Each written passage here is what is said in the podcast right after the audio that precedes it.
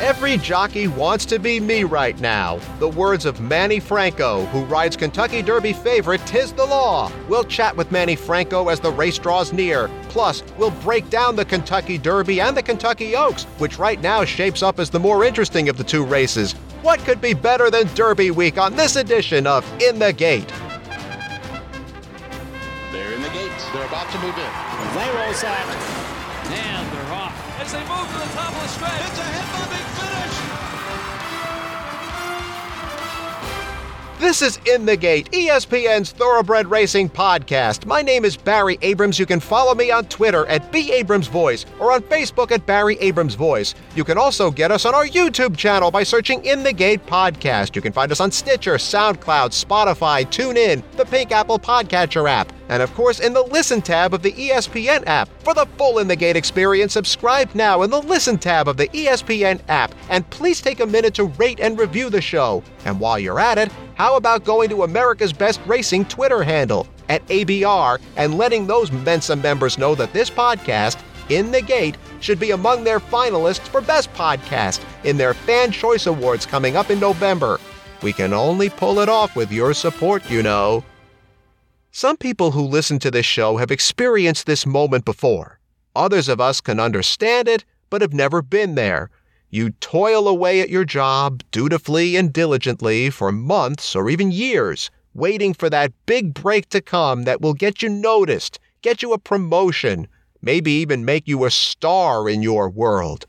In the sports world, how about Tom Brady taking over for Drew Bledsoe in 2001? Mike Piazza, a 62nd round pick in the Major League Baseball draft, making it to the Hall of Fame. And in horse racing, jockey Manny Franco sitting aboard the dominant three year old with the Kentucky Derby looming this Saturday. and the battle is joined here. Uncle Chuck on the inside and Tiz the Law on the outside. They are heads apart for the lead. And Tiz the Law has the lead at the top of the stretch. It is Tiz the Law in front with 3 sixteenths to the finish. Tiz the Law has a four length lead. He's left the others behind. It's Tiz the Law. He won the Belmont Stakes. He's going to win the Run Happy Travers. And now it's on to Kentucky as the favorite in the Derby. Here he is, Saratoga's hometown hero, Tiz the Law. Tiz the Law has won four Grade 1 races, three of them this year. The Florida Derby, Belmont Stakes, first leg of this year's Triple Crown, not the final leg, and the Travers, as you just heard. But none of those races are called the Kentucky Derby. And what's the first question any rider is asked when talking about his or her career? Did you ever ride in or win the Derby? So even though he's been the leading rider in the ultra competitive world of New York racing for the past two years, this is an awfully big moment for 25 year old Manny Franco. So we're fortunate that he has a couple of minutes to talk to us here on In the Gate. First of all, how do you feel with the big race just in front of you? I feel happy, you know, and can't wait for Saturday, September 5, and just hopefully everything goes the right way. And what do you mean by the right way? That the horse keeps sound, going to the race the way he's doing, you know, the way he's training, and try to get it done. By the time the race goes off on Saturday afternoon, you'll have spent the entire week in Kentucky, away from your family, away from your day to day racing environment in New York. How have you prepared for this big change in your routine? Yeah, it's tough, you know, with the time we we live in, but we are lucky that we're doing what we love, riding, and I see it that, that way, you know. I'm thankful that we, we are riding, doing what we love, and take it that, that, that way and try to get it done. With all due respect, you're surrounded at Saratoga by Eclipse Award winning riders the Ortiz brothers, Javier Castellano, John Velazquez, etc. Did you ever think at any point that trainer Barclay Tagg would prefer one of those guys to ride Tiz the Law? Not really, because he's been really loyal to me, so I respect that about about him. So he never gave me that worry before, so I just confidence with him. Have any of the other riders we just mentioned given you any advice for how to handle all the buzz around the Kentucky Derby? Not really, no. Have you sought any advice from Angel Cordero, your Hall of Fame rider who's won three derbies? Of course, he just he told me that rather like like I know to do it and follow instructions and try to get it done, you know. We're talking with Manny Franco here on In the Gate. He's got the best seat in the house on Saturday, the one aboard Belmont Stakes winner and Kentucky Derby favorite, Tiz the Law. When the COVID shutdown happened in March, you chose not to leave New York to ride elsewhere, even though other tracks like Gulfstream kept racing, and as tracks started reopening, New York was one of the last to do so. What went into your decision to wait for New York to start? Because of my family. I got I got my wife and a daughter, two year old daughter. So I just wanna be with her. So that was my decision, you know, to stay home after after I grew in in Florida. Were you getting a little anxious at some point? Eh, not really, because I was with my family, like I say, enjoying my family. Uh, we don't have too many days to do it uh, when when we're working. So I decide to to you know enjoy the, the time with, with them. And the field is at the top of the stretch, and there goes Tiz the Law now to take over. It's Tiz the Law in front in the stretch, and there's an eighth of a mile to the finish. Dr. Post moves up on the outside into second, but it is Tiz the Law, and the New York Red is going to win New York's Belmont Stakes, the first leg of the 2020 Triple Crown. Tiz the Law by four lengths. Let's talk about Tiz the Law himself. What do you notice the most when you ride him?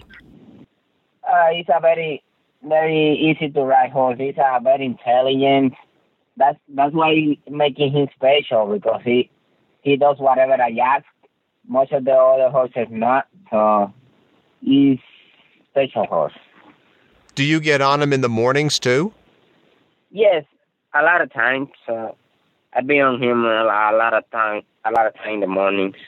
I mean, he just took it to another level from his two to three year old season. What have you noticed about his maturity? Now he's very, very mature. He's growing. He's doing everything the right way. He's more focused. So I kind of like that. How does he handle his races and his surroundings differently now from when he first started? Being a, a, a lot better right now, you know, like he's hand- handling everything perfectly and like I say, he's growing, you know. Two years ago, the great European trainer Aidan O'Brien, who's won just about every major race in just about every corner of the world, called the Kentucky Derby savage after sending out Mendelssohn to finish last. How concerned are you about the physicality of 20 horses bumping and banging their way into that first turn? I mean, it's like, you know, you gotta be prepared. But when you got when you got a horse like like Tiz the Law, he make your job a lot easier because he's those kind of horses that you put it whatever you want it, and he he gonna he gonna be there for you. So I think that's gonna help me a lot for when when that situation comes. Having no spectators at Churchill will almost undoubtedly make things easier for the horse, but you won't have the spectacle we all know that the Kentucky Derby is. Which do you prefer? I prefer the we a spectator, but like I said before, we gotta we gotta be thankful that we we're doing what we love riding in this time. So I take it. I know the support's gonna be there anyway, so I just try to to think that way. Well, we certainly wish you the best of luck, Manny Franco. Thank you so much for a few minutes and good luck in the Derby. Thank you, boss. Thank you. Don't you dare go anywhere because when we come back, it's time to break down both the Derby and the Oaks, which could very well turn out to be the more interesting race. Mike Joyce of TVG will stop by to do the honors when the In the Gate podcast continues.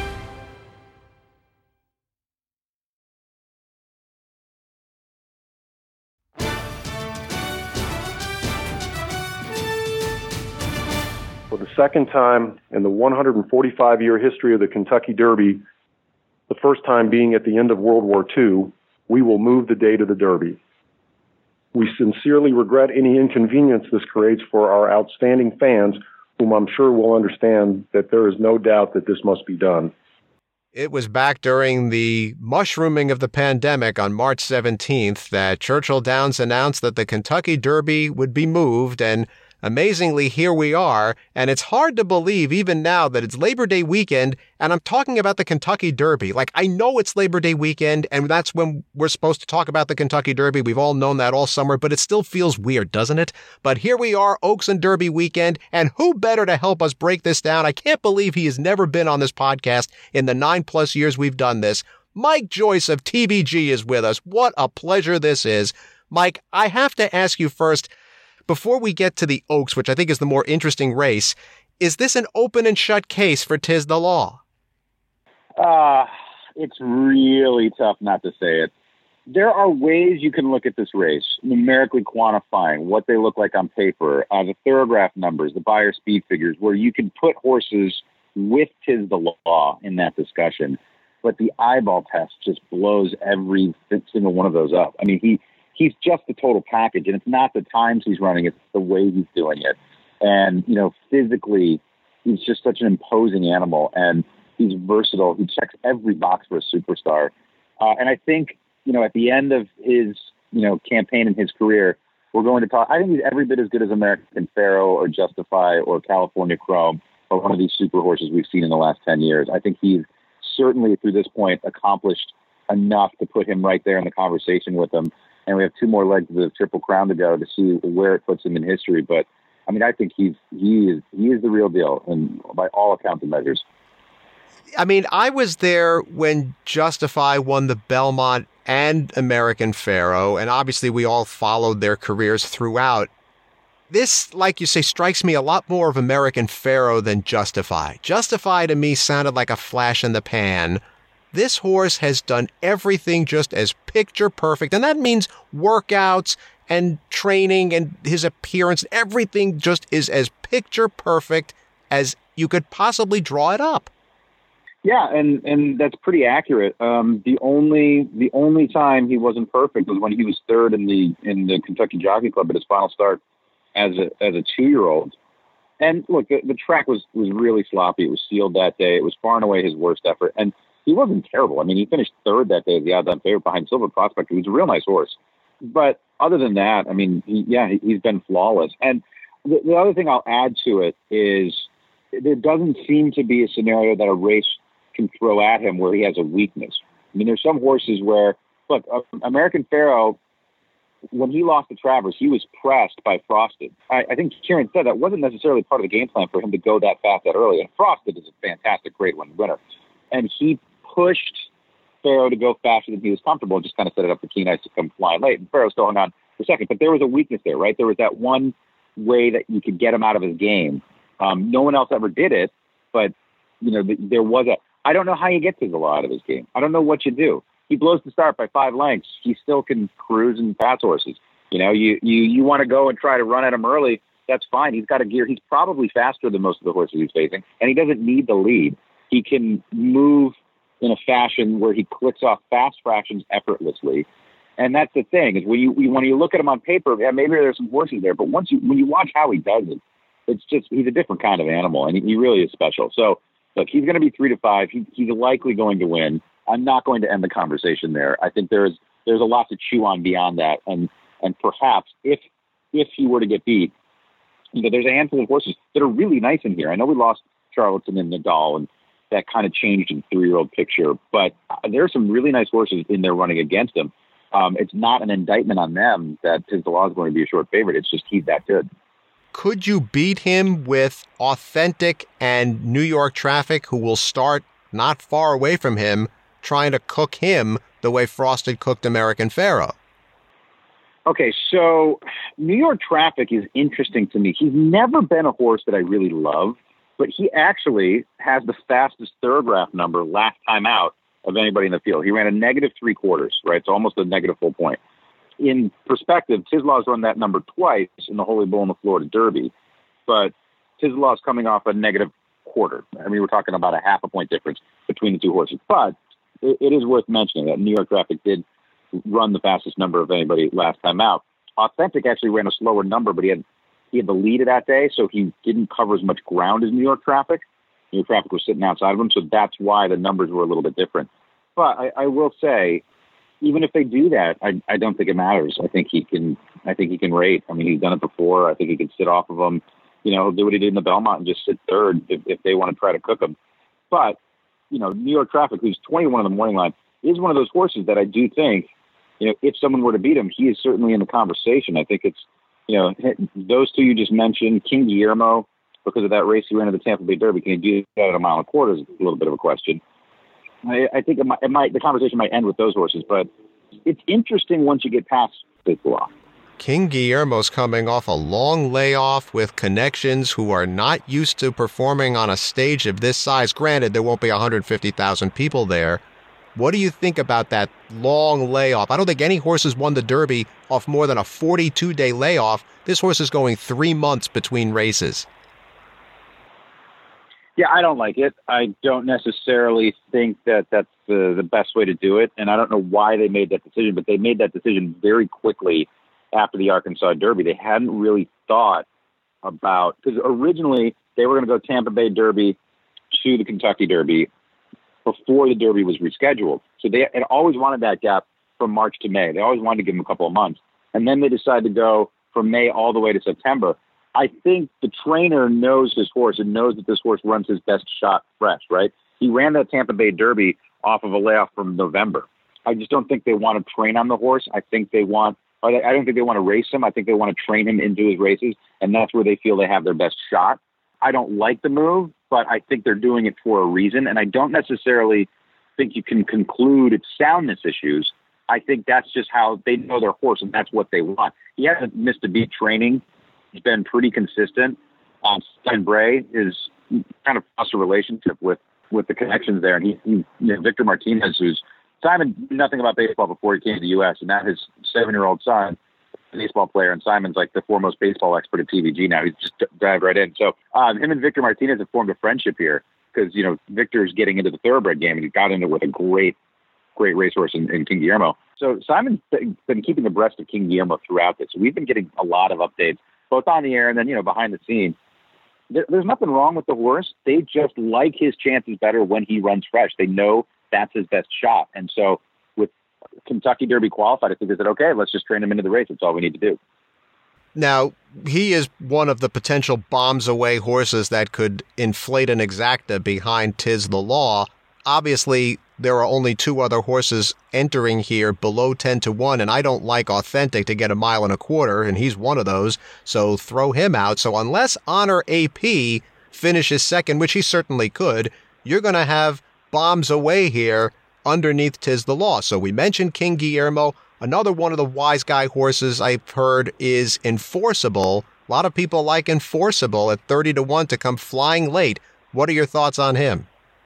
Yeah, if, if the horse is back into him, sure. I think my problem with Enforceable is we kind of know what he is, right? He breaks his maiden. I mean, this is, I love Mark Casse. I think he's one of the best horsemen anywhere in the world. I, I really am a big fan of his work. So don't take this as me second guessing Marquez. I think they actually did right by this, but he breaks his maiden. And look at the next six races he runs Breeders' Futurity, Kentucky Jockey Club, Lecomte Risen Star, Louisiana Derby, Bluegrass. I mean, you want to talk about getting thrown to the wolves. So they know how good this horse is.